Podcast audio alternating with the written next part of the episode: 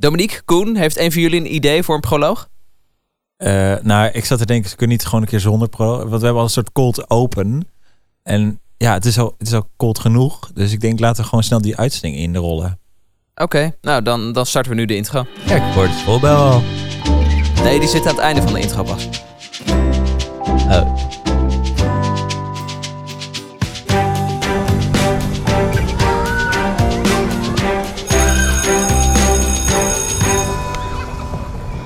Welkom bij de God dat zie je niet vaak podcast. De podcast over kleuteronderwijs en de wonderlijke wereld daaromheen. Mijn naam is Sander. Mijn naam is Dominique. En ik ben Koen. En je bent beland bij de tweede aflevering van seizoen 4... waarin wij uh, alle dingen die ons bezighouden in het kleuteronderwijs... weer gaan bespreken met je. Dit keer november. Ja. Ja. Een grap richting Sinterklaas. Koud en guur te worden. Ja, het is... Nou ja, de, ten tijde dat we dit opnemen... staan we aan de voorweek van, uh, van het Sinterklaasfeest. Maar daar gaan we het zo meteen nog even over hebben. Ja, even okay. Ik, ik word nu al helemaal, helemaal zenuwachtig. Ja, ik ook. Cool. ik krijg gelijk zweethandjes. Ja.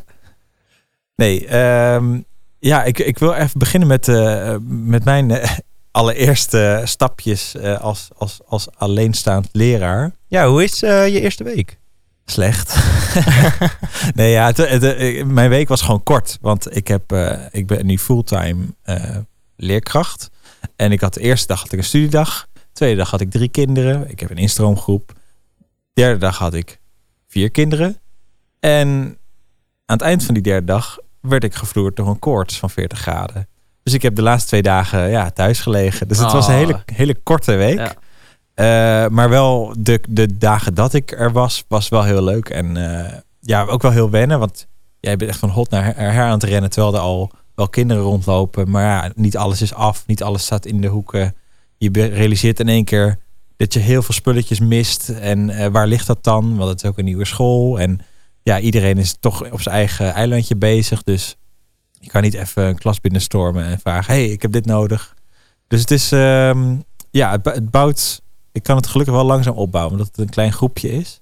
Ik, heb ik ben begonnen met, uh, met een huishoek en gewoon uh, kasten met, met ontwikkelingsmateriaal. Nou, je gaat of in huishoek.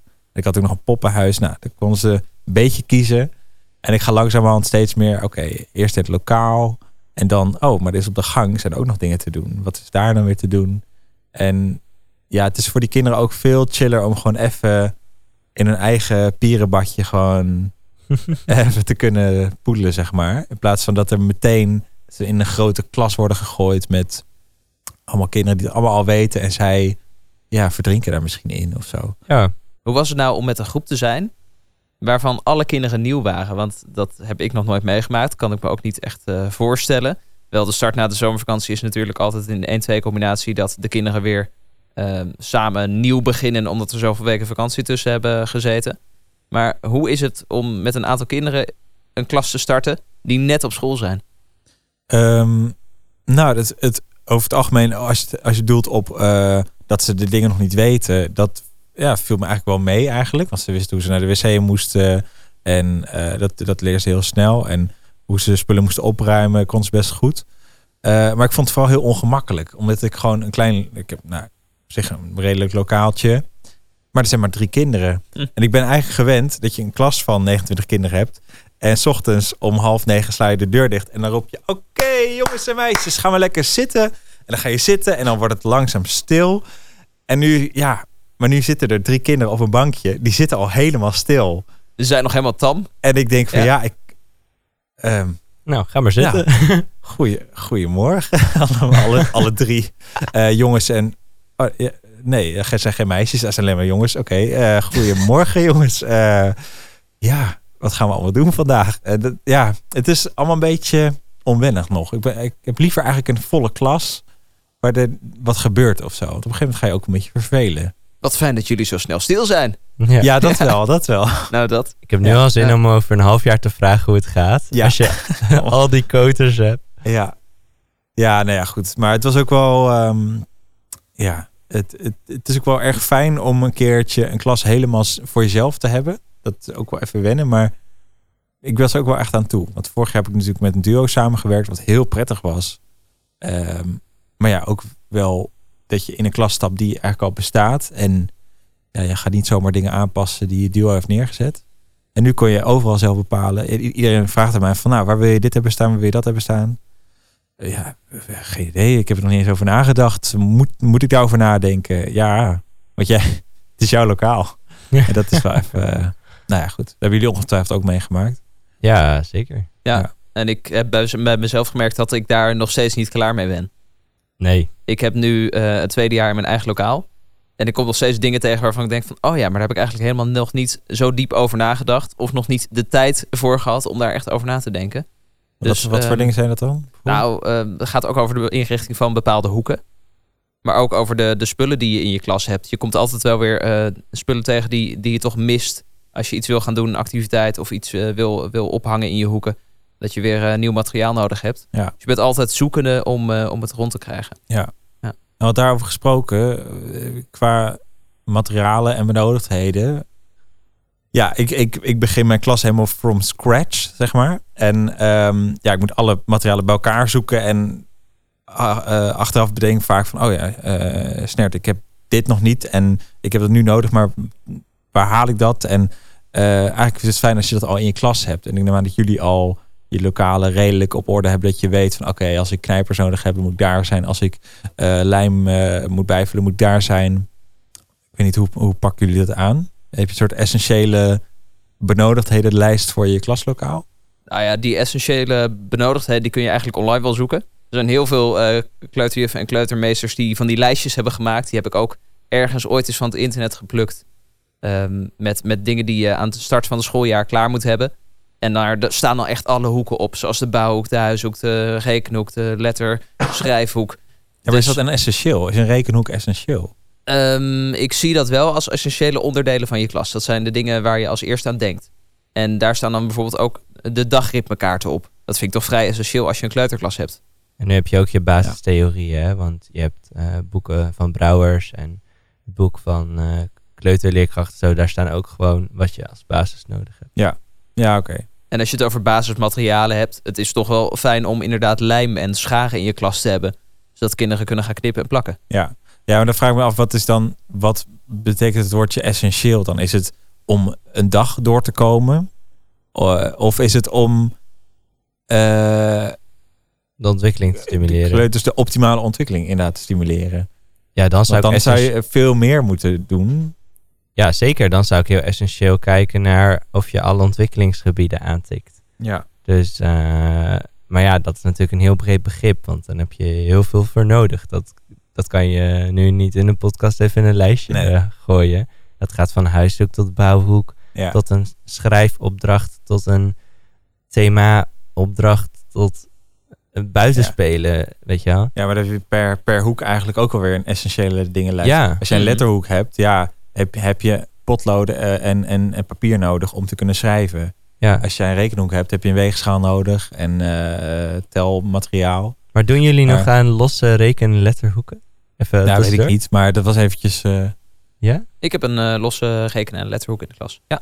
Ah, grappig. Want hoe zit het bij jou? Ik heb dat eh, heel erg ingeburgerd. Ik heb eigenlijk geen eh, losse hoeken meer. Ik heb geen knutselhoek of bouwhoek of eh, wat dan ook. Bij mij gaan ze met Sinterklaas zo meteen eh, eh, verlanglijstjes maken, maar dat is in de woonkamer. En de woonkamer is de themahoek. maar waarom moet dat in de woonkamer dan? Waar maak jij je verlanglijstjes dan? Op mijn werk? Ik weet niet. Ja, ja, maar wat, maar wat, hoe, wat, zijn, wat zijn jouw... Wat je zegt, je hebt dus een woonkamer in je...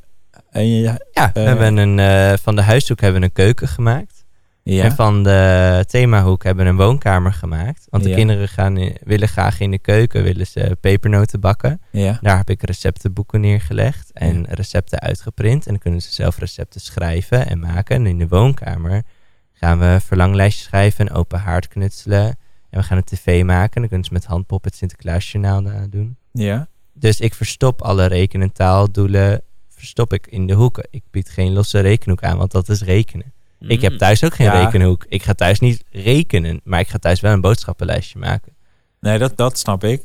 Eh, Betekenisvol maken, daar heb ik het over. Ja, Zoveel essentiële dingen, dan vind ik het heel lastig om gewoon een essentieel rekenlijstje te hebben. Want overal komt het wel terug. Ja dat bedoel het, ik meer. Het, het gebeurt gewoon. Het Het, ge- ja. het is verweven. Het zit Ja, maar dacht dan-. Je hebt wel een punt over betekenisvol maken. Want ehm, het- laatst heb ik op een studiedag mijn rekenhoek dan aangepast. En Ja. heb ik hem eh, betekenisvol gemaakt in de zin dat ik er eh, allerlei herfstmaterialen neer heb gelegd. En eh, ook een telwedstrijd eh, ehm, in, voor de kinderen erin heb gestopt. Een grote pot gevuld met kastanjes. En de kinderen die kunnen allemaal raden hoeveel kastanjes erin zitten. Dus ze mogen ze op een briefje stempelen of schrijven wat ze denken dat erin zitten. En over een week dan gaan we die pot openen en dan kijken wie er dichtstbij zit. En die, eh, die wint dan een, eh, een kleine prijs. Grappig. Maar ehm, Ik denk dat die podcast al een prijs genoeg is voor sommige kinderen. ja, niet? precies. Nee, Ja. het, wordt, het wordt een reuze dennenappel die ze krijgen. Oké, Een hele, mooie grote dennenappel eh, die ik eh, had gevonden. wauw.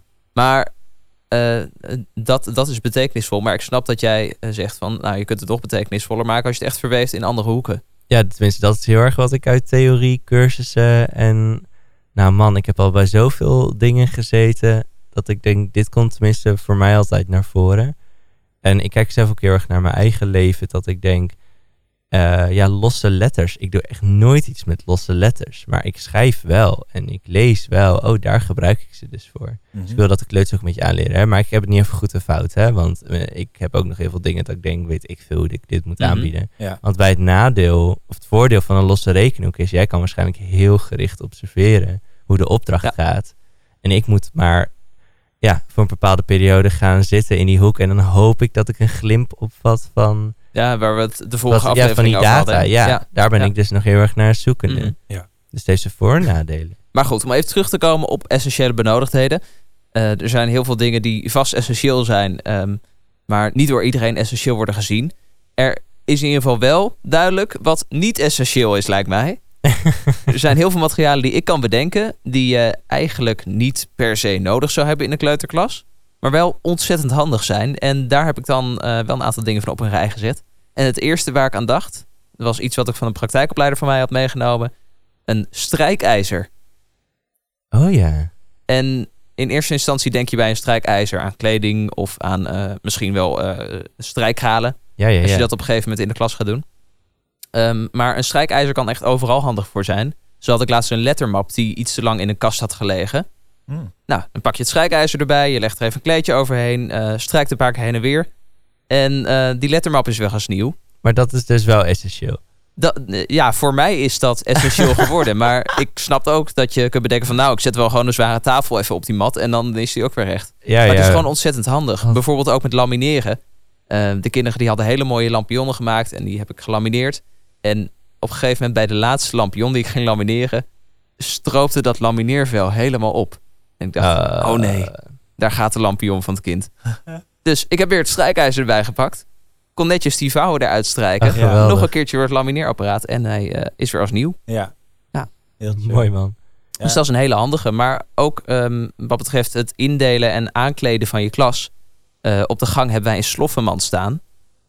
En op de grond eh, daaromheen heb ik met isolatietape. Ik weet niet of jullie dat kennen. Dat is wat je om leidingen en buizen kunt doen van Ja. dat gekleurde tape.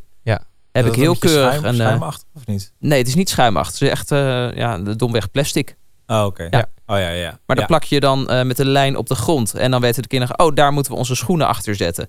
Als we onze sloffen aantrekken. Oh, grappig, ja. Dat doen ze dan keurig. Eh, maar ook bijvoorbeeld bij de bouwhoek. Ik had eh, vorig jaar dat de kinderen op een gegeven moment eh, nou, de bouwhoekblokken tot halverwege de klas bouwden. en toen heb ik op een gegeven moment met dat tape een hele nette lijn op de grond gemaakt.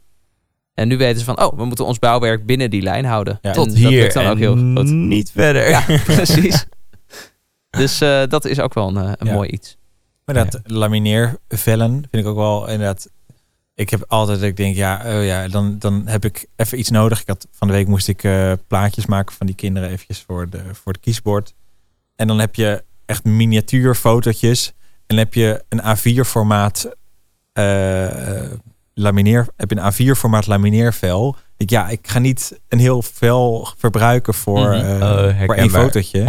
Ja. Dus ik had, mijn tante die had laatst een heel pakket gewoon gegeven van hier, ik heb nog eh, op zolder echt eh, drie pakketten met van die eh, eh, ongeveer pasgrote, zeg maar, eh, creditcardgrote eh, formaat. En dat Oh, was heel goed. handig. En ik heb er vo- bijvoorbeeld ook woordkaartjes van gemaakt. En Wauw. dat is super handig. Je hoeft ook niet meer te knippen en zo. Het scheelt zoveel tijd, maar ook heel veel plastic natuurlijk. Ja. Fantastisch. Eh, dus dat is heel chill. En wat ik van de week tegenkwam op mijn school is... eh, ja, je hebt Glutofix. Ik weet niet of jullie daar bekend mee zijn. Mhm. Nee. Niet? Glut- hoe maak jij je lijm, Koen? Oh, is dat dat doosje met dat poeder? Ja, Ja, dat is dat die- vage poeder wat je dan niet Ja. te veel eh, in één keer moet doen, want als het gaat klonteren, Ja. nou, dat is glutofix. Oh, Ja. ik, be, ik beken me schuldig. Ik wil hierbij mijn onderwijsassistent bedanken voor altijd de lijm maken. Ah, ja, ik kijk. maak zelf de Ja. lijm niet. Nee. Dat is wel heel leuk om een keer te doen. Vond Ja. ik Ja. altijd. Eh, lekker een beetje kliederen. Zeker. Maar wat, wat bij, heel veel scholen ook al tegenkwam, is dat ze vragen: wil je de lijm even bijvullen met die potjes? En dan moet je zo'n emmer open doen en dan ligt er zo'n lepel in, gewoon in de lijm. Oh, dan denk je, ja, oké, dan moet je zo dat half inscheppen. En ik kwam van de week op mijn nieuwe school, hadden ze gewoon zo'n jerrycan met een pomp. En ik ben gewoon, hup, twee keer pomp en dan was, die, was die, dat potje gewoon vol. En dat was geen lek, eh, helemaal geen probleem. Ja. Nou, zo- heb ik hem ook in de klas. Dan niet een jerrycan, maar ik heb een eh, grote zeepomp gekocht. Bij Ja. de Action geloof ik of zo. En eh, nou, die zeep die vul ik telkens in het zeepompje voor de kinderen bij. Ja. En als dan die eh, grote fles zeep leeg is, dan heb ik weer een, eh, een flacon voor mijn lijm. Ja. fantastisch idee. Daar doe ik dan de lijm in. Die zet ik op het aanrecht neer met het pompje erbij. En de kinderen kunnen zelf hun lijmpotjes bijvullen. Super handig. Ja, vind ik ook. Wauw. Eh, laadjes en bakjes. Dat nu- Mandjes. Mandjes. Mhm. Laadjes, bakjes, mandjes. Kun je nooit genoeg van hebben. Nee. Nee. nee. En dat, daar, dat merkte ik van de week. Ik dacht van, ah, ik heb dit, ik heb potloden. Maar die potloden waren veel te lang voor het bekertje waar ze in stonden. En ja, ik het elke keer om. Eh, ik heb een bakje nodig, maar waar haal ik bakjes? En dan, ah, ik heb zelf maar dan even bakjes aangeschaft. En eigenlijk wil je van die, van die ehm, bakjes bij van die eh, Indonesische maaltijdrestaurants eh, meegeven naar huis. Weet je wel, van die witte bakjes. Mhm. Die kan je heel makkelijk opstapelen. En dan heb je even snel, als je een knutselopdracht hebt, ga je die materialen even heel snel indoen. En dan, het, eh, ja, ik doe deze beweging. Mensen zien het niet, maar alsof je zeg maar twee frisbees wegwerpt. Zo van, nou, even, even snel, eh, even snel iets in een bakje doen en dan Mhm. eh, is het klaar, zeg maar. Maar over al die essentiële dingen gesproken, hè. Jullie eh, benoemen veel dingen als essentieel. Maar is jullie lokaal dan ook één grote zooi met essentiële producten? Of kun je ook nog wandelen? Nou, Eh, nou, nou mijn lokaal is, is in ieder geval nog heel eh, redelijk spik en span. nu nog wel. Maar het lokaal van mijn duo vorig jaar, ja, ik, weet niet, ik hoop niet dat ze niet luistert. maar ik denk dat ze het zelf ook al weet. Dat is gewoon, er zitten zoveel. Maar dat was echt een, echt een klosser natuurlijk. Dus je wist gewoon, oh, dit is handig, dit is handig. Eh wattenstaafjes en dan eh, prikpennen, eh, prikmatjes en dan nog eh closetrolletjes en eh, nog meer eierdozen en nog knijpers en scharen en Ja. eh, linkshandige scharen. En die had het allemaal in laadjes gepropt en ik, ja, het was gewoon zoveel. Ja. En Ja. jou, Sander? ik kwam sowieso in een vrij rommelig lokaal binnen. Ja. Eh, alle, alle, alles van de vorige leerkracht lag er nog. En ik heb heel veel kasten wel opgeruimd. Ja. Maar ik heb ook twee kasten waar ik dan eh, opgeruimd had. En inmiddels is het mijn eigen zooi geworden. dus wat jij zegt over een kast met van alles en nog wat erin. Zo'n kast staat naast mijn bureau. En ik weet alles te liggen. Maar als je de lade open doet, dan denk je... Sander, moet je Ja. dit een keertje opruimen? Ja. En eh, ja, ja, dat is inderdaad mijn rommelkast. Maar er ligt van alles in wat ik kan gebruiken. Als Ja. ik het een keertje nodig heb. Ja, precies. Ja. Check. En Mm. ehm, jij had het een keertje over fotolijstjes. Ja, klopt. En toen bedacht ik me, hoe ga ik die ophangen? Oh, En, ja, ehm, ja, ja, ja. Eh, Eventjes de vraag voordat ik ga vertellen hoe ik dat heb gedaan. Hoe heb jij ze opgehangen, Koen? Nou, wij hebben een eh, schoolgebouw waar we aan mogen knoeien. Want we krijgen binnenkort een nieuw eh, gebouw. Of nou ja, Mhm. binnenkort. Ik weet nog niet precies wanneer. Dus eh, bij mij staat er allemaal gaten en pluggen nog gewoon in de muur. Dus ik heb gewoon random schroeven gedaan. Niks is op één lijn, maar het hangt wel. Oké. Ja, want ik zat dus te bedenken, ik kan gaan boren in de muur. Ja, Alleen, ehm, als wel ik- leuk dat je die lijstjes op gaat hangen trouwens. ja, die heb ik al opgehangen. Cool. Ja, cool. Nice. En eh, ieder thema zitten er andere foto's in. Dat was een Ja. leuke tip. ja, heel leuk. En eh, ik dacht, ik kan wel gaan boren in de muur. Maar stel dat ik nou mijn huishoek een keertje wil verplaatsen. Of ik wil er wat anders van maken. Dan moeten die lijstjes ook mee. Ja, Dus ik heb een eh, grote rol met dubbelzijdig klittenband tape besteld. En daarmee die lijstjes opgehangen. Dat is Wauw. super sterk spul. Alsof je het heel, heel sterk dubbelzijdig tape hebt. Alleen is het klittenband. Dus je kan ze gewoon eraf halen en erop. En, eh, Precies. kijk Bij ieder thema dat trek ik gewoon die lijstjes weer van de muur. Doe ik weer even een nieuwe foto in. En dan op kunnen ze weer met klittenband Ja. tegen de muur gaan. Eén deel van het klittenband blijft wel op de muur zitten, toch? Ja, klopt. Ja. Ja. En ehm, het andere deel zit op het fotolijstje. Nou ja. Kan ik jou inhuren als eh, klusjesman een keer? Helemaal goed. Ja. Top, deal. Ik ben zelf wel fan van buddies. Van die eh een beetje kneedgumachtige Ja, dingetjes. Even snel van, ah, wil je niet gelijk een, een, een, een, eh, een spijker in de muur slaan. Maar gewoon even iets ophangen en dan er weer af kunnen halen. Dat is wel handig. Nu weet ik wel uit mijn oude klaslokaal en nu mijn klaslokaal wat ik heb, dat al heel best wel oud is. De, echt, die muren waren ooit geel, maar het is zo bebuddied dat die muren gewoon helemaal een andere kleur hebben gekregen. Ja, Oh, ik, doe wel, ik ben wel al redelijk netjes. Dat ik het meteen eraf ga. Ja, ja, ik ben zelf ook net netjes, maar die muren zijn eh, oh. goed bebuddied. bebuddied. Bediend. Je moet er wel weer afhalen inderdaad als je het gebruikt hebt. Ja. Ja. Hey, en als je het over klusjesman hebt. Ja, ehm, ik ben ook wel zo'n leerkracht die gewoon standaard een set gereedschap in zijn klas heeft liggen. oh ja. Ook dat vind ik ideaal. Een hamer, een tang, een schroevendraaier.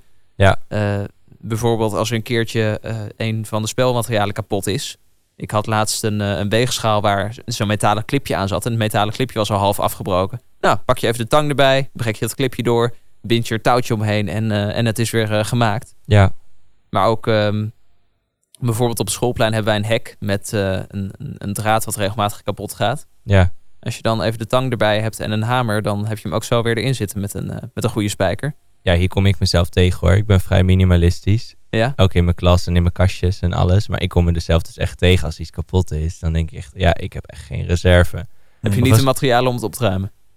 Ja, we- ja, dan moet ik gewoon op school zoeken. Maar ik heb het niet zelf. Ja. Dat een beetje. Dus eh, dat klotsen, zo van, oh, nu hebben we opeens wattenstaafjes. Ik ben dan zo van, oh, ja, die heb ik allemaal weggepleurd, want het lag in de weg. Oeps. Ja. Ja, Ja, ja. Dus, eh, maar goed. Nou, ik heb van de week wel eh, zelf zitten timmeren en zagen in mijn klas. Gewoon, ik had dan de middag vrij, gelukkig. Maar eh, eh, wel plankjes gezaagd en daar, daar een soort eh fotostandaarden van gemaakt. Waar ik dan de dagritmekaart in kon zetten. En ik dacht Mm. van, ja, eh, gewoon met, roeien met de riemen die je hebt, zeg maar. Maar eh, ja, ik dacht inderdaad wel van, het is wel handig als je in dat basisgereedschappen, hamer, een zaagje, een schroevendraaier, zeker een schroevendraaier eh, bij de hand hebt. Dat je niet helemaal naar eh, het magazijn hoeft te lopen of zo. En dat, is, dat scheelt wel. Maar wat ik wel lastig vind, is, ik weet niet of jullie verzamelaars zijn, maar als ik door een winkel loop of door ergens langs, en dan denk ik van, oh, dit, dit is eigenlijk wel handig. Ik, ik zou het eigenlijk wel in mijn klas willen hebben. En dan neem ik het vaak gewoon mee en dan bewaar ik het thuis. Met het idee van, oh, maar dit ga ik ooit in mijn klas gebruiken. en dat ligt dan al heel lang thuis. Of, oh, eh, ja. ja. Dit Ja. heb ik bij de kringloop. Ja, Ja, Ik heb die eigenschap tot op zekere hoogte. Ik zie eh, heel vaak inderdaad materialen of gewoon bij, eh, bij die eh 1 euro-achtige winkels of bij de kringloopwinkel dat Ja. ik eh, denk van nou, ik wil het wel hebben. Maar dan ga ik wel na van ga ik het binnenkort gebruiken? Is het een ja, dan neem ik het mee. En denk ik Oh ja. van nee, ik ga het de komende paar weken niet gebruiken, dan koop ik het ook niet. oh, kijk aan. Nee. Nou, ook nog, eh, je bent naast Timmerman ook nog even een handige shopbuddy. Precies. Ja. Scheelt een hoop. eigenlijk zouden we voor drie banen betaald moeten krijgen. Hè? ja. Ja. Nog even die lijst waar ik het over had, die ik ooit van het internet heb geplukt ehm, en zelf heb aangevuld. Die zal ik ook even in de show notes plaatsen, zodat men die kan downloaden. Geen idee meer waar ik hem eh, vandaan had, dus mocht ik nou de copyright van iemand anders stelen, sorry alvast. Maar ik heb hem zelf bewerkt, dus ik hoop dat het, eh, dat het goed zit. Thanks, Sander. Ja. Nou, zoals we jullie in de vorige aflevering hebben gehoord, eh, ben ik naar een congres toe geweest inmiddels. En ehm, ik wil even een korte terugblik daarop geven. En vooral ook even jullie laten weten hoe het was. Ehm, eigenlijk kort maar krachtig, het was echt fantastisch. Ja, dat is een congres van het COC, toch? Ja, ja, ik zou je verhalen wat het was. Het Ja. eh, congres heet eh, eh, Gender en seksuele diversiteit in het primair, in primair onderwijs, dus basisonderwijs. En ehm, ze hadden al eerder een congres gegeven, geloof ik, maar dat ging dan eerder over de middelbare school. Hm. Van hoe je daar om kan gaan met lentekriebels en met jezelf zijn, Paarse Vrijdag, dat soort dingen.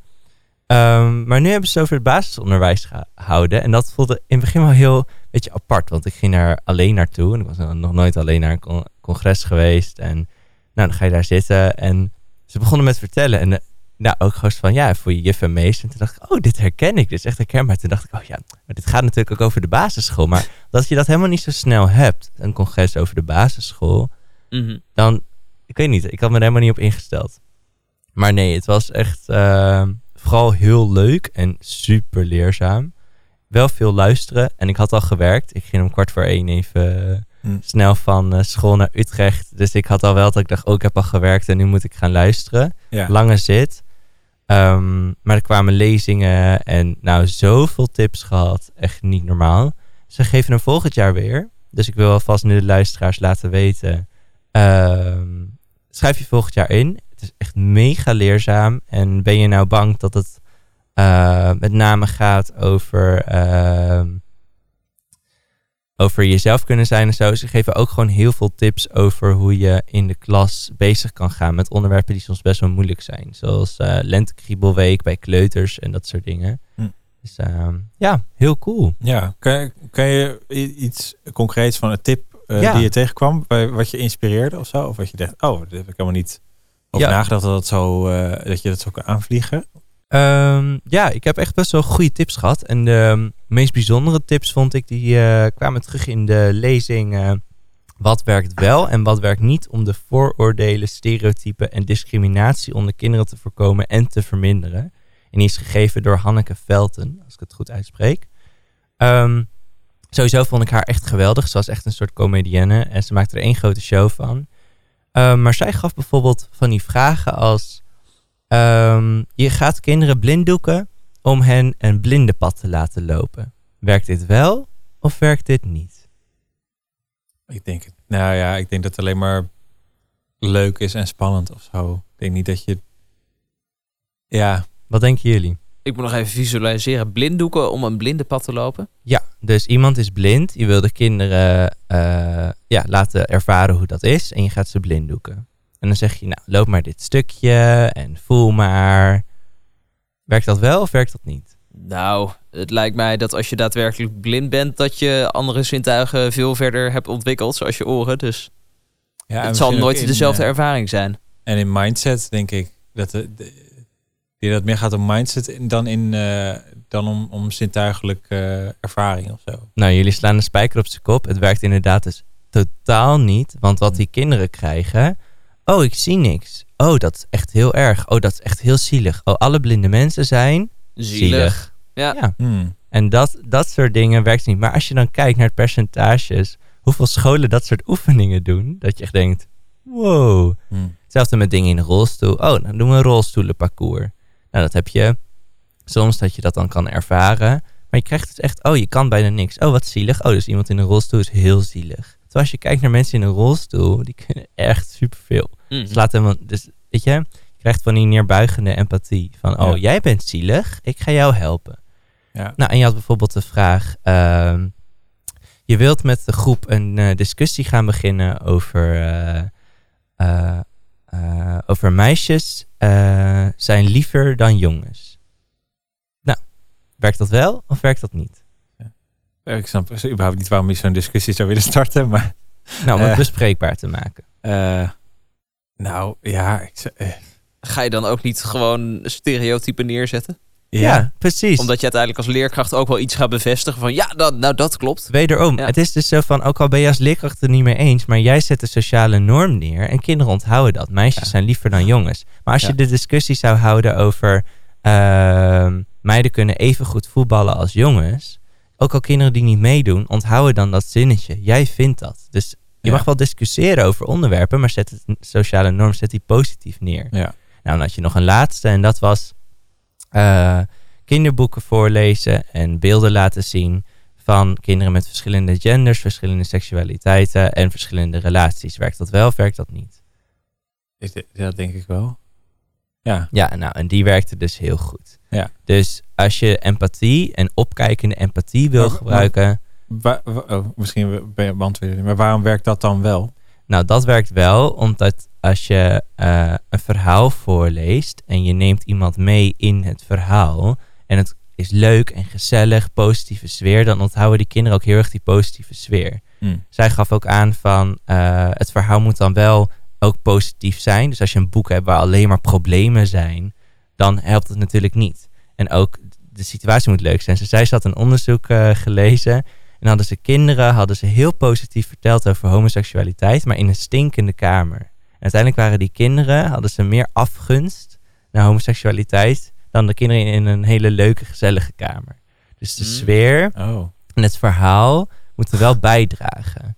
Ja, dat soort dingen. Dat dat is Ja, een bijzonder experiment. ja, heel bijzonder. Ja. Dus, ehm, maar dat vond ik echt iets wat me heel erg eye-opener was. Dat je dus eigenlijk vooral door rolmodellen en door verhalen vertellen in positieve zin, dat je daar heel veel mee helpt. En dat het dus niet zoveel helpt om ervaringsoefeningen te gaan doen. Hm. Dus mocht je dat als school doen, echt le- leuk bedacht, maar de Stop uitvoering ja. is niet zo heel handig. Nee.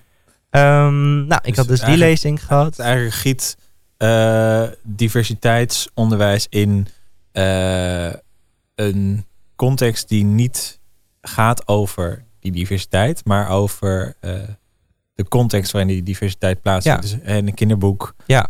wat niet uitdraagt van oké, we gaan het nu hebben over homoseksualiteit. Nee, we gaan een boek lezen. Ja. Het gaat over dit jongetje of dit meisje. Ja, ja, ja, ja, ja. Mhm. En of je eruit haalt of het over homoseksualiteit gaat, precies. ja, dat moet je zelf maar weten. Maar het, het is in ieder geval iets wat erin zit. Ja, want ik zie dat je ook een boek hebt meegenomen. Ja, is dat een goed voorbeeld ervan? Ja, nou, een boek meegenomen. Deze heb ik dus gewoon gekregen op het congres. Ah, Kijk, dat we Ehm, volgend jaar ook gaan, Sander. ja, ja, ja, ja, ik ja, ook ja. een boek. Ja. Ja, nee, echt fantastisch. Want eh, waar ik nog even mee wilde afsluiten was... De, de tweede fantastische tip die ik heb gehad is... Jij als leerkracht doet ertoe. Jij zet de sociale norm neer. Je vergeet of onderschat, zei ze soms, hoe erg jij bepalend bent in het leven van de kinderen.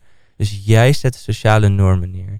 Dus als jij relaxed bent en iedereen accepteert en weet ik veel, een regenboogvlaggetje op je bureau hebt staan als tip. Of als jij zegt hallo kinderen in plaats van hallo jongens en meisjes. Dan zet jij de sociale norm neer. Iedereen mag er zijn. Als jij dingen bespreekbaar maakt, als jij dingen open bent, ook over jezelf, dan zet je de sociale norm neer. Het mag. Maar als jij bijvoorbeeld super vriendelijk bent, maar jij blijft in dag jongens en meisjes en er is een verschil tussen jongens en meisjes, Ja. ja, dat is niet helemaal hoe ik het zie. Maar goed, oké, dat is dan jouw mening. Maar dan zet jij die sociale norm neer. Dus jouw kinderen leren van jou dat dat de sociale norm is. Ja. Dat vond ik nog de tweede tip. ja. Dus dat eh, ooit ja. in, in groep 5. Ik weet niet, volgens mij, ik weet niet of ik dat al een keer in de podcast had verteld. Maar er was een juf. Ik ga, zal het naam niet noemen, ook niet de school. Dat doet helemaal niet toe. Maar dan ging Sinterklaas verlanglijstjes maken met de klas. En dan gingen loodjes trekken. En ze trekt een streep op het bord. Zo'n verticale streep. En dan zet ze jongens en meisjes aan beide Mm, kanten. Ja. ja, En oh, toen vroeg ze, oké, we gaan eerst even bedenken, wat, ja, wat voor cadeautjes moeten op dat verlanglijstje? Wat zou bijvoorbeeld een cadeau zijn voor een jongetje? oh, allergie, nou, eh, allergie. Een, voet- een voetbal. Nou, ging de Oh, voetbal ging bij het jongetje. En wat voor de meisjes? Nou, kleurpotloden. Nou, kleurpotloden. En dan hadden ze een heel lijstje gemaakt Oh, om ja. inspiratie op te doen van wat je op je verlanglijstje kon zetten. En toen zag je een jongetje twijfelen van ja, die vond het heel leuk om te tekenen, Ah. maar die mocht geen kleurpotloden vragen Nee, van zichzelf. normaal. Want eh, Want- dat stond ja, maar dat het stond zo. daar. Ja. Dus ik zat echt zo van, nou weet je, schrijf gewoon lekker kleurpotloden op als jij dat wil. Uh-huh. En ik vond het zo'n onzin. Oh, Ik- oh, ik zou echt boos worden? ja, nee, ik zat, ik stond achter in de klas en ik deed, ik bewoog niet, maar ik deed eigenlijk zo'n soort zo'n facepalm van, oh, wat, wat doe je? Echt, Wat erg. wat Nou, zo stom. Maar Dus- goed. Mhm. neem haar mee. Ja, maar, nee, het nou, goed. ja. En, maar ik beantwoord zo je vraag, Sander, eh, over het boek. Maar ik wil nog even afsluiten. Ik heb eh, na die... Ik had nog een lezing en die was van Joyce Ennendijk. En dat ging over eh genderstereotypen. Dat ging over dit, jongens en meisjeslijstjes maken. oh ja. Daar had het nog over. Er was een panelgesprek, ook heel interessant. Ehm, even kijken. En daarna hadden we een workshop. En ik had de workshop van Sharouj, als ik het goed uitspreek. En het ging over seksuele diversiteit. En die heeft gewoon alle ja, genders haast uitgelegd. En verteld wat je kan doen. Ehm, en dat is bijvoorbeeld ook echt de ruimte geven om kinderen zichzelf te laten ontplooien. Maar hij zei heel interessant dat 1 op de 12 jongens in jouw klas eh, geen heteroseksuele gender heeft. Ehm, en dat 1 op de 7 meisjes dat ook niet heeft. Dus als je een klas hebt van 25 kinderen, zijn er twee jongens en misschien wel vier meiden die zich anders voelen Hm. eh, dan de norm. ja. En eh, dat betekent niet dat zij het misschien zullen ontplooien, maar dat komt waarschijnlijk omdat wij hen als maatschappij daar hun niet de ruimte daarvoor geven. Mhm. Ja. Dus dat, daar kan, moet je echt wel bewust van zijn. Dat, daar schrok ik best wel van. Dat ik dacht, oké, ik ben al best wel bewust in mijn lesgeven. Maar ben ik zo bewust dat ik misschien wel vier meiden in mijn klas heb... die ik nog meer de ruimte moet gunnen om zichzelf te Ja. zijn.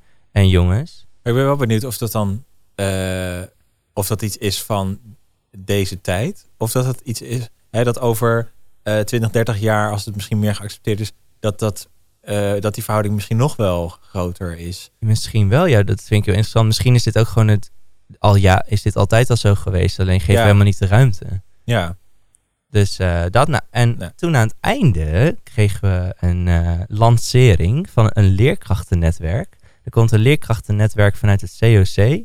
En dat leerkrachtennetwerk is een Instagram pagina. En dat is eh, basisschool laagstreepje COC, als ik het goed heb. En dus mocht jij de behoefte voelen om je daarbij aan te sluiten, dat kan dus helemaal gratis.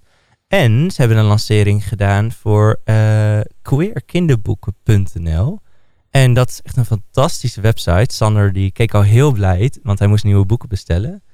En ehm, dat is een website waarbij je allemaal queer en liefdes- en relatiesboeken hebt voor kleuters, tieners, basisschoolkinderen, Oh, voor iedereen. En dus om de lancering te vieren heb ik een eh, kinderboek gekregen. En ze deelden gewoon aan de hele zaal gender kinderboeken uit. Echt fantastisch. Ik heb Opa Scamper gekregen van Harry Woodgate. Vertaald door Janneke Schotveld. En ehm, daar gaan wij straks even mee op de foto. Want als je nou een queer kinderboek hebt en je gaat op de foto met hashtag queer kinderboeken, dan eh, gaat dat wat meer leven en circuleren. Ja. Dus eh, doe dat vooral. ja. Eh, ja, dat. Dat was eigenlijk het congres. Dus ik kan alleen maar zeggen, ik kwam super blij thuis met heel veel informatie en een kinderboek. ja. En ook wel dat we eigenlijk al best wel veel goed, dingen goed deden. Want ze zeiden bijvoorbeeld ook, heb genderneutrale wc's bij eh, kinderen. En toen dacht ik, oh, dat hebben we wel bij de kleuters en bij de Ja. andere kinderen. Dus gewoon heel goed bezig. ja, fijn. Ja, Ja, zullen sowieso even een beetje, volgens mij alle namen die gepasseerd zijn en de, Ja, ja, de ja. websites en zo even in de show notes Ja, zetten. Dat eh, ga ik sowieso even doen. En de foto komt op de Insta, denk ik, Ja, toch? op Instagram. Ja, zeker. Volg ons op @god. Dat zie je niet vaak. eh, onze webpagina. Ja, en ik vind dat queerboeken.nl echt iets moois inderdaad. Want ehm, we hadden er voor de uitzendingen al over dat ik in de, de leerwerkgroep lezen zit. Ja. En wij gaan binnenkort eh, nieuwe boeken bestellen. Maar dit is gewoon ook weer een ideale bron om erbij te gebruiken. Want we zaten een beetje met z'n allen van ja, hoe zien we welke kinderboeken nu relevant zijn en nieuw zijn? Nou, dit is gewoon e- een van de bronnen waar eh, we gigantisch uit kunnen gaan putten. Oh, fantastisch, Sander. Daar word ik heel blij van. Ja.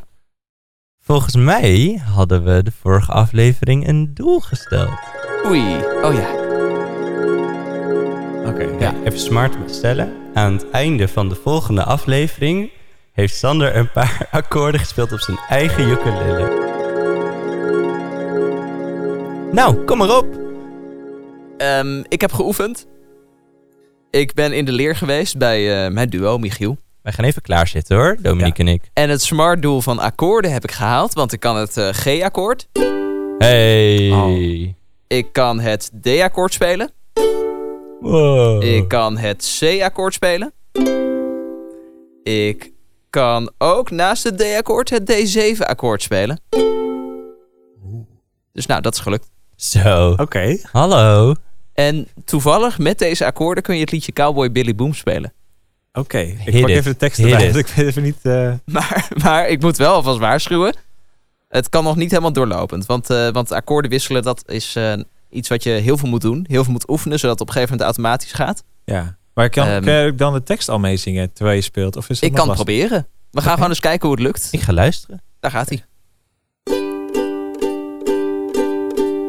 En wie rijdt daar met zijn paard op de prairie? Het is cowboy Billy Boom, door de boeven zeer gevreesd. Er is nooit in het westen een cowboy geweest die zo dapper was als cowboy. Cowboy Billy Boom.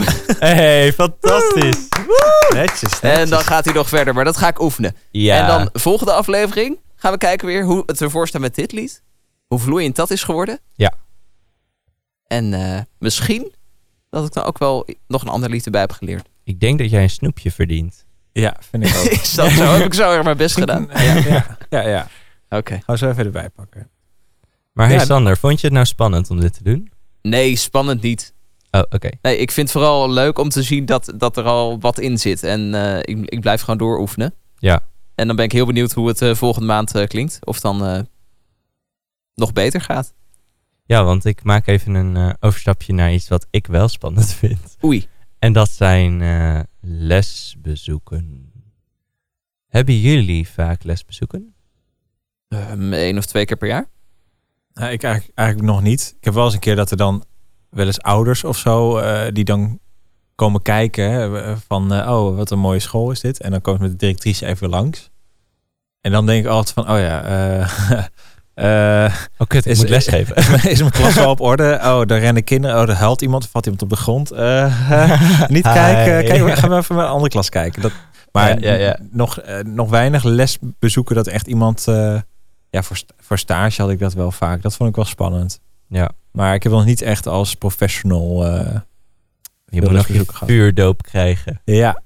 Ja, is dat zo? Is dat echt een. eh, Nou, ik vind wel dat er een nieuwe gradatie is. Want ik vond bij stagiair dan had ik het gevoel dat ik nog ja, gratis tips kreeg.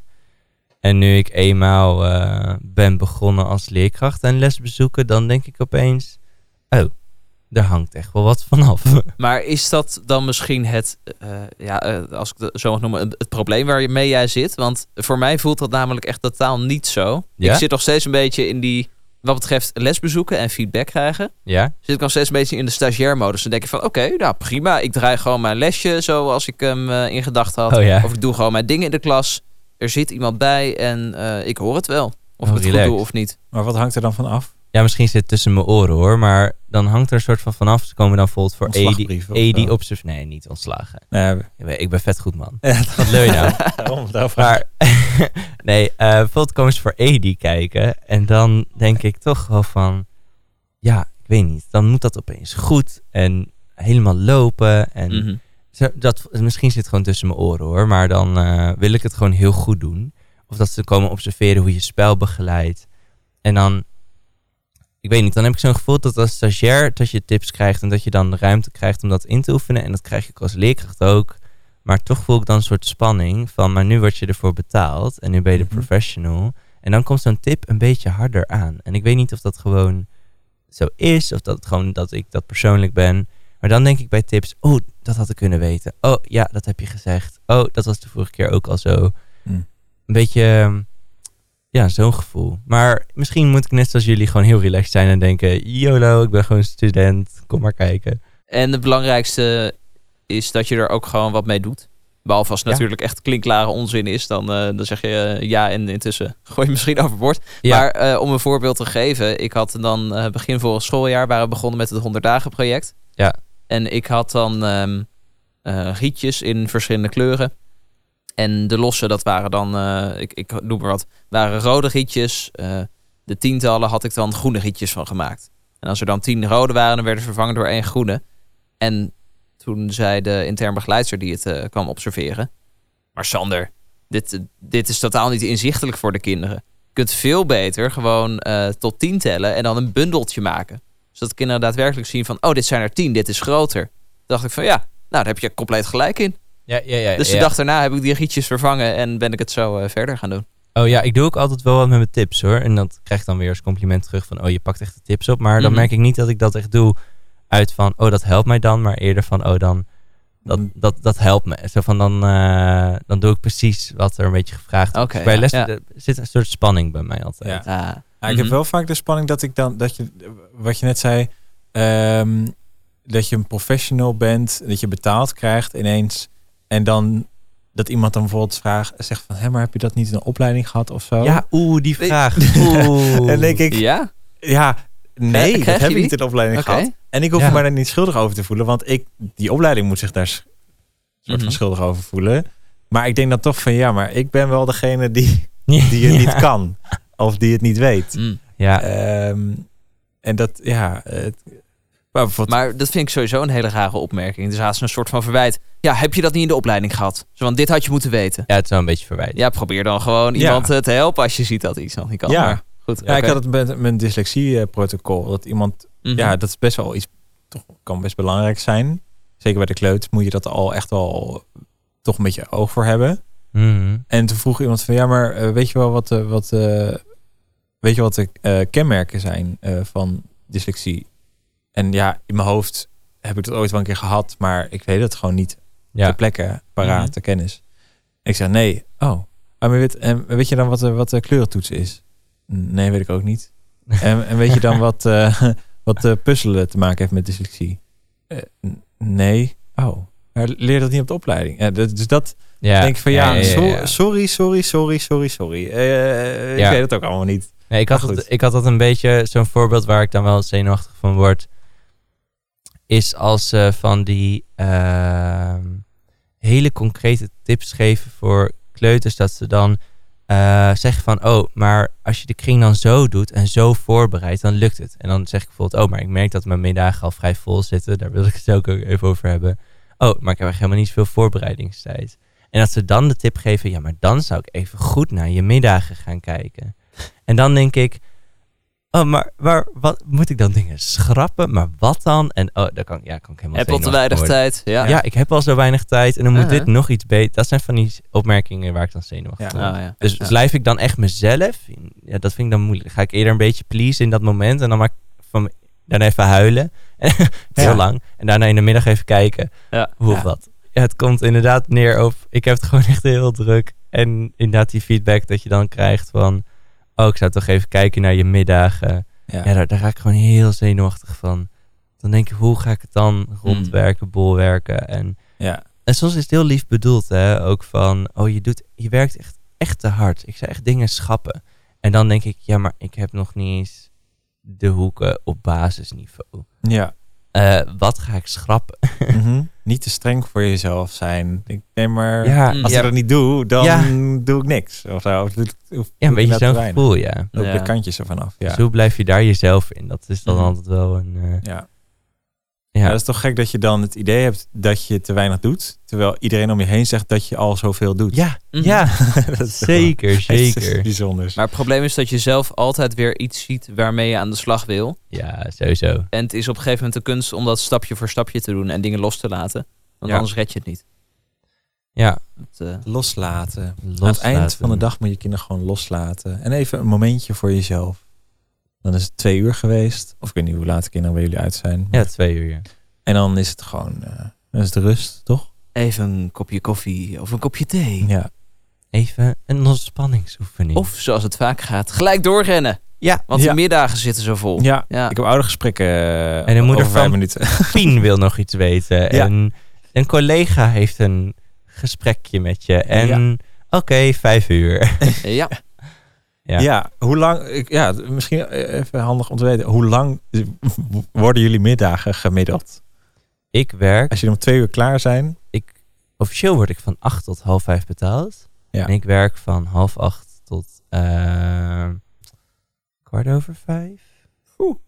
Maar dan als in, dan ga ik thuis vaak nog door. Dus dan ga ik wel Ah, half vijf naar huis Ja. en dan werk ik nog drie kwartier. Ja, Ja. en dan krijg ik dus de tip. Ga schrappen! Ja. ja. ja. Nou, ik word eh, door mijn reistijd een beetje beperkt in hoe lang ik eh, mezelf op school wil houden. Oh dus ja. ik probeer wel rond half vijf meestal weg te zijn. Dat is wel het voordeel Ja, inderdaad. dus ik heb wel een soort van stok achter de deur. Maar het komt dan ook wel voor ehm, dat ik bepaalde administratieve zaken, alles wat op de computer kan, dat ik dat dan nog even thuis oppak. Ja. Dus dan ga ik eh, voor het avondeten, als ik eh, thuis dan bezig, eh, dan ga ik voor het avondeten, als ik thuis ben, nog wel eventjes door met, eh, met Hier- dat soort eh, Hier zaken. kom ik zo even op terug. Op Oké. precies dit Ja. punt. En jij, Dominique? Eh, nou ja, ik eh, heb het wel het gevaar dat ik. eh, ik heb vaak wel het gevaar dat ik gewoon te lang doorwerk. Omdat ik het gewoon chill vind om, om na school een beetje rond te hangen op school nog en dingetjes te doen. En dat zijn dan vaak niet de meest nuttige dingen. Dan ga ik het verfbord schoonmaken. Beetje rommelen. Eh, ik ga ja, een beetje de kast een beetje opruimen. Ik ga dingetjes kopiëren. Maar het- ik, ik ben dan niet bezig met, met lessen van morgen voorbereiden of zo. Terwijl ik dat, en dan, dan ga ik naar huis en dan denk ik, oh ja, shit, ik heb die les nog helemaal niet voorbereid. En dan ben ik de hele avond nog bezig met die lessen in mijn hoofd. Dus dan heb ik eigenlijk, ja, we hebben het over middagen, maar dan heb ik s'avonds eigenlijk toch niet vrij in mijn hoofd. En niet dat ik s'avonds thuis allemaal nog dingen ga doen, maar het, het, je komt nooit helemaal tot rust eh, daarin. Mhm. Nee. Maar ehm, ik had afgelopen week dus nog halve dagen. Want alle kinderen die bij me in de klas zitten, die wennen nog een halve dag. Dus dat was heel relaxed. Dus ik kon er eigenlijk nog best wel veel, vanaf een uur of twaalf eh, kon ik al eh, dingetjes in mijn klas gaan doen. Oh, wat fijn. En dat was heel relaxed. Ehm, maar goed, ja, dat, dan moet je dus wel een beetje een plan hebben, denk ik. Van hoe, gaat, hoe ga ik die middag invliegen? Zodat ik zoveel mogelijk kan doen. En wel om vijf uur echt relaxed naar huis kan. En dat ik, of om half, half, vier, half vijf, of om half vijf. Ehm, zodat je niet thuis nog met een soort kopzorgen zit van, oh ja, heb ik Mhm. dit, heb ik dat, heb ik dat. Ik probeer ook voor mezelf altijd een soort van indeling te maken. Een soort van gradatie van dingen die belangrijk zijn. Ik begin eigenlijk altijd met echt de vaste afspraken, zoals vergaderingen of ehm, besprekingen met collega's. Of misschien een afspraak met een ouder. Dat dat echt stipt op nummer 1 staat. Dat ik daar de tijd voor neem en eh, dat dat afgerond is. Ja. Dan op eh, ja, een soort van tweede niveau heb ik eh, alle mails en digitale berichten en communicatie staan. Dat ik dat afhandel. Eh, ook administratie, misschien moet ik nog documenten of notities in Parnassus maken. Of ehm, Ja. berichten zo, op social school zetten. Dat komt dan op een tweede plek. Mhm. En op de derde plek zitten dan ja, de, de, de fysieke taken in de klas. Zoals een keertje inderdaad het verfbord schoonmaken of een hoek aanpassen of wat dan ook. Wat en- mooi dat je daar echt levels voor hebt. ook. Ja, en daar probeer ik dan ook wel voor te zorgen dat dat geen dingen zijn die echt puur noodzakelijk zijn. Dat ik de volgende dag verder kan. Maar Ja. dat dat ook gewoon de dag daarna nog kan. Of eh, desnoods de week erop. Ja. Dat het gewoon zaken zijn die ik een keer wil aanpassen. Ja. Maar niet eh, per direct eh, hoeven of moeten. Ja, want wat je net al zei hè, over dat naar huis gaan en dan nog administratie doen. Mhm. Ja, eigenlijk mag dat gewoon niet. Nee, je werkdag nee, nee. is al klaar. Ik doe het ook heel sporadisch hoor. Dat, Ja. eh, dat zeker. Nee, zeker. Maar en Mhm. dat is dus een beetje mijn vraag. Hoe zien jullie middagen eruit? Want als ik dus even kijk naar het essentiële lijstje, heb je ook een essentiële kleuterleerkracht middaglijstje. En dan noem ik het even in willekeurige volgorde op. Praktische zaken. Mhm. Dat gaat om verfbord, papier weer ophangen, hoeken opruimen, vegen, dat soort dingen. Ja, Dan ouders, heb je- ouders, uh, uh, een beetje paro-berichtjes of zo. Of, eh, nee, wacht. Ja, ik heb, oh. Dit is nog echt helemaal gewoon in de klas. Oké. Dit is gewoon echt in de klas opruimen. Dan heb je nummer twee. Dat is lessen voorbereiden. Daarin zitten dus hoeken inrichten, lessen voorbereiden, activiteiten maken, knippen, plakken voor je volgende opdracht. Dan heb je de oudercommunicatie, digitaal en live. Dus dat is een ouder die wat vraagt, eh, de parelbericht maken, dat soort dingen. Dan heb je je registratie. Dan heb je je mails. Dan heb je je ontwikkelteams en je groepjes waar je in zit. Dan heb je je vergaderingen nog. En dan heb je nog je commissies. En Hoe? je ontspanning. En je ontspanningsmoment. Je pauze. Ja. Dus mijn vraag is aan jullie. Want dit werk ik dus niet bol. En ik heb laatst met mijn directeur gezeten dat ik zeg hoe. Want ik, dit scheer ik even over één kam. Maar als ik dan kijk naar kleuters, die hebben nog dat hele praktische gedeelte. Maar als ik kijk naar de bovenbouw, die eh, geven die lessen, ze kijken na, doen administratie en zo. En dan, voor mijn gevoel is dat altijd vrij, die zijn, dat grote gebouw is altijd vrij snel leeg. Ze zijn eerder Ja. weg dan Ja. dat jij weg bent. Echt ja. Eerder weg dan bij de kleuters. Hoe, hoe doen jullie dit? Want ik merk dat ik dit echt lastig vind in de middagen. Mhm. En dan zou ik het liefst dus acht uur op school willen zijn, wat hoort. En dan ook gewoon half vijf zijn. Oké, nou, alles voor morgen staat klaar. Ja, Fijne middag. terwijl ik ook weet dat als collega's om, eh, om, om, om half drie weggaan, dat ik echt denk, hallo, eh, Ja. hallo. Dat ik denk, ja, het is eigenlijk best, best knap en best Heel goed dat ze dat doen. Mhm. En ik doe dat niet, dus ik ben eigenlijk toch een beetje jaloers. Ik denk, ja, Ja, ik Ja. ook. Maar ik Nou- had laatst even met mijn oma er heel simpel over. En die zei, ja, maar vroeger was het dus het onderwijs zo simpel aan de kinderen... dat je letterlijk nakeek en naar huis ging. En dan was dat het. Toen dacht ik, oké, dus een antwoord zou zijn om je middag gestructureerd te maken... is eigenlijk heel weinig doen.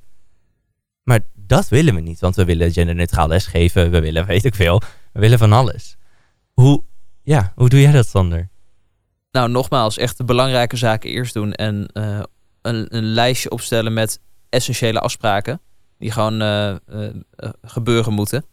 En voor de rest, de dingen die ik wil aanpakken, die eh, niet per direct hoeven te gebeuren eh, als het moet uitstellen.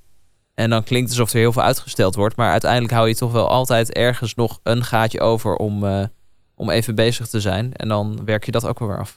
Ja, je hoort Ja. ook wel eens eh, dat je dingen kunt indelen op. Ik weet, ik weet niet, misschien eh, zeg ik nu iets wat helemaal eh, wetenschappelijk eh, belangrijk ook is. Maar eh, je hebt taken die belangrijk zijn en urgent. Dus urgent betekent ze moeten nu gebeuren. Je hebt zaken die belangrijk zijn, maar niet urgent. Ja. Je hebt zaken die, bela- eh, die niet belangrijk zijn, maar wel urgent. En je hebt zaken die niet belangrijk zijn en niet urgent. En dat is wel, ja, misschien ook een soort gradatie waar je mee kan werken. Maar ja, ik dan ben nog. het gaat nu ook kwijt. Ja, nou goed, ik, ik, zal het Ja. voor je uittekenen straks. Uh-huh. Ja. Maar ehm, ja, het is, ik, ik, ja, ik weet het eigenlijk ook niet, moet ik eerlijk zeggen. Want ik ja. ben ook nog maar net begonnen. Mhm. En zeker in mijn studie heb ik ook. Ik, nou, ik doe, ik begin nu in mijn zesde jaar en nog steeds denk Ja. ik echt van, oh, hoe, waarom lukt het me nog steeds niet? Nou, weet je wat? Laten we dit eh, onderwerp even warm houden voor onze luisteraars. Heb jij nou een fantastische middag? En zeg je, mij lukt het altijd wel. Ik ben vrolijk en werkdruk. gezellig. Ik heb geen burn-out. Laat ons weten, hoe ziet jouw middag eruit? En eh, misschien heb je net zoals Sander zo'n eh, level, gradaties. eh, of heb je zoals Dominique en ik een of andere chaotische middag, maar lukt het je alsnog? Laat het ons weten. Eh, je helpt ons enorm. Ja, ik ben er wel heel benieuwd naar of mensen het echt op een rijtje hebben. Want zoals ik heb dan wel een lijstje. Ja, En alle essentiële en belangrijke afspraken die, die komen wel af. En dat lukt ook wel. Maar ik blijf toch dan wel eh, in mijn hoofd met dingen zitten als ik naar huis ga van... oh, dat had ik eigenlijk nog willen doen. waarom vertel je dit nou weer? ja, nee, ja, ik, ik ga het niet mooier maken. Dat Nee, is, ik ja, bedoel, nee, ik, eh, ik. ik ga best, eh, best wel eens gestrest naar huis toe. Ja, Dat, ja, ja. zeker. Ja, Ja. ik had wel, ik had vorig jaar wel hele lieve collega's die, waar ik een afspraak mee had van eh, om vijf uur kloppen ze op mijn deur. Want ik heb af en toe echt even mijn deur dicht van dan kan ik chill werken. En kloppen ze. Het is vijf uur. Je sluit in vijf minuten je computer af en je zorgt dat je buiten staat. Ja. Want dan ben je en niet van anders krijg je straf, maar we ga- je gaat gewoon nu naar huis. Mhm. Ja, We klaar. komen, we komen je redden. Dat was het eigenlijk een beetje. en dat was heel lief. En ik was af en toe van, eh, het komt niet uit, want ik moet nog dit en dit. Maar ik was wel gewoon om vijf uur weg. Ja. En dat was altijd wel even zo van, oké, hè. ik heb gedaan wat ik kon. En meer is het gewoon niet. Het is en ik goed denk, zo. Ik denk Ja. dat je dat ook wel kunt uitleggen. Als jij zegt, heb zoveel taken, maar ik heb zo weinig tijd. Ik, eh, ga, ik schrap gewoon dingen. Want Ja. het, en dan moet je wel gek zijn als je tegen iemand zegt, ja maar hallo, eh, je moet wel al je taken af hebben. Dat Ja, zeker. is niet te Mhm. doen. Nou, laten we eventjes eh, even leuk en, en vrolijk afsluiten. Tenminste, ik hoop dat het voor jullie ook vrolijk en leuk wordt. De volgende Eh, stressvolle periode. Ja, de, de, de, de dag dat wij dit opnemen, eh, eh, morgen start het, het Sinterklaasjournaal. Dat is de aanloop naar de intocht van Sinterklaas volgende week zaterdag, Oeh. 12 november. Pam, pam, pam. En ja, eh, Tudu, ik tudu, tudu. Het Sinterklaasjournaal. Nou goed. Eh nee, van 12 november komt Sinterklaas in Ne- Nederland aan. Eh, hoe bereiden jullie kinderen daarop voor? Kijk je naar het Sinterklaasjournaal of doe je iets heel anders? En in hoeverre laat je je door het Sinterklaasjournaal leiden? Ik hoor sommige mensen die kopen echt zo'n lespakket en die doen dag voor dag precies wat er, wat er eh, gedaan moet worden. Of ehm, zeg je, joh, kinderen kijken het lekker thuis en eh hou die spanning lekker buiten, buiten de school. Oh, Die, zeker eh, niet hoor. Die man komt er niet in. Nee, nee maar ik bedoel van... eh, bij- bij ons op school hoorde ik van... wij gaan de Sinterklaas nou niet kijken... want het, want het levert vaak te veel onrust in de klas Nou. op. Maar Nou, Ik- ik, ik, zie het juist andersom. Ik Ja. bedoel, als je het niet gaat kijken, de kinderen die hebben thuis wel gekeken, die zitten ermee in hun hoofd, die willen erover vertellen. ja, Daar geef je dan eigenlijk niet de ruimte voor. En als je het op school gaat kijken, dan kun je het kijken, bespreken met elkaar. En dan is het ook weer eh, nou, even geweest. Dan heeft iedereen daarover kunnen praten en over kunnen nadenken. Kun je zelf lekker meekletsen met die kinderen. ja, Dus eh, ik vind het juist fantastisch om op school te doen. We hebben dan niet het hele lespakket eromheen. Wij, eh, wij hebben gewoon een ander thema van Kleuter Universiteit eh, over Sinterklaas. Ja. Maar eh, het Sinterklaasjournaal eh, kijken we zeker en Ja. bespreken met elkaar. En je moet ook wel voorbereid zijn op, op wat, eh, wat de mop van het jaar gaat worden van Oh, Malle, van. Malle Pietje. Ja, ja, ja. Dominique, ah, ja. Zit, eh, zit volgens mij eh, wat, eh, wat op je neus. Hè? Wat? ja, eh, Echt? eh, kijk, zit, moet je even... Toet, toet! Ah, Ah. leuk, heel leuk. Ah, leuk. Nee, eh, wij, kijken, wij kijken wel Ah. Sinterklaasjournaal. Ja. Hebben we ook als school een afspraak gedaan. Bij ons op school hebben ze het ook opgenomen. Echt? Ja, Wat goed. ja, ja. Met, ja. Met, met de kinderen van die school? ja, met eh, groep 3, 4. En was er ook een, eh, een, een nieuwe meester of een nieuwe juf? Ja, er kwam wel een, een van de actrice als juf, ja. Ah, Dus, ehm, wat tof. ja, ja, ja, ja. Maar goed, dat kijken we. En ik ga heel langzamerhand een beetje Sinterklaas in de klas verweven. Maar ik hou de klas vrij rustig. Ik heb een beweeghoek waarbij ze de woordenschat kunnen oefenen. Nou, in de woonkamer komt dus eh, schoen zetten, verlanglijstje en Sinterklaasje nou een beetje terug. En in de keuken kunnen ze pepernoten bakken. En ik moet eerlijk zeggen, vind ik dikke prima. Ja. De rest eh, blijft lekker, eh, lekker de rest. Ja. Ja. ja, helemaal goed. Nou, dan, eh, dan, eh, dan is het eh, in spanning afwachten. ja, En eh, dan gaan wij lekker afronden. Er is weer heel veel besproken.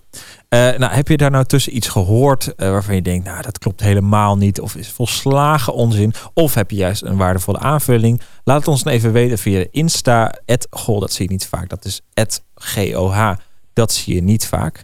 Eh, daar kun je ook eh, überhaupt tips en ideeën of gewoon een fijne reactie achterlaten. Spraakberichten vinden we ook heel erg leuk als je die achterlaat, want die kunnen we in de uitzending gebruiken. Alle dingen waar we in de aflevering naar hebben verwezen, die kun je terugvinden in de show notes onder deze aflevering. En beoordeel ons ook naar hartelust in je favoriete podcast app. En deel ons vooral met je vrienden, familie en vooral je collega's. Eh, volgende keer zullen we het ongetwijfeld hebben over eh, nou, hoe het is afgelopen met de Sinterklaas stress. En ja, een Eh, beetje kerst. ja, hoe we de kerst eh, invliegen misschien. Ja, en goede voornemens. Ja, vakan- de vakantie, kerstvakantieplannen. Heb jij nog eh, plannen voor de volgende aflevering, Sander? Oh, je ukulele. Ja, misschien kun je wel een kerstliedje... eh, Nou, het wordt er voor me ingevuld. Ja. Nou, Ja, de ukulele, daar ga ik in ieder geval mee aan de slag. oké. Alright. Tot dan! Joejoe.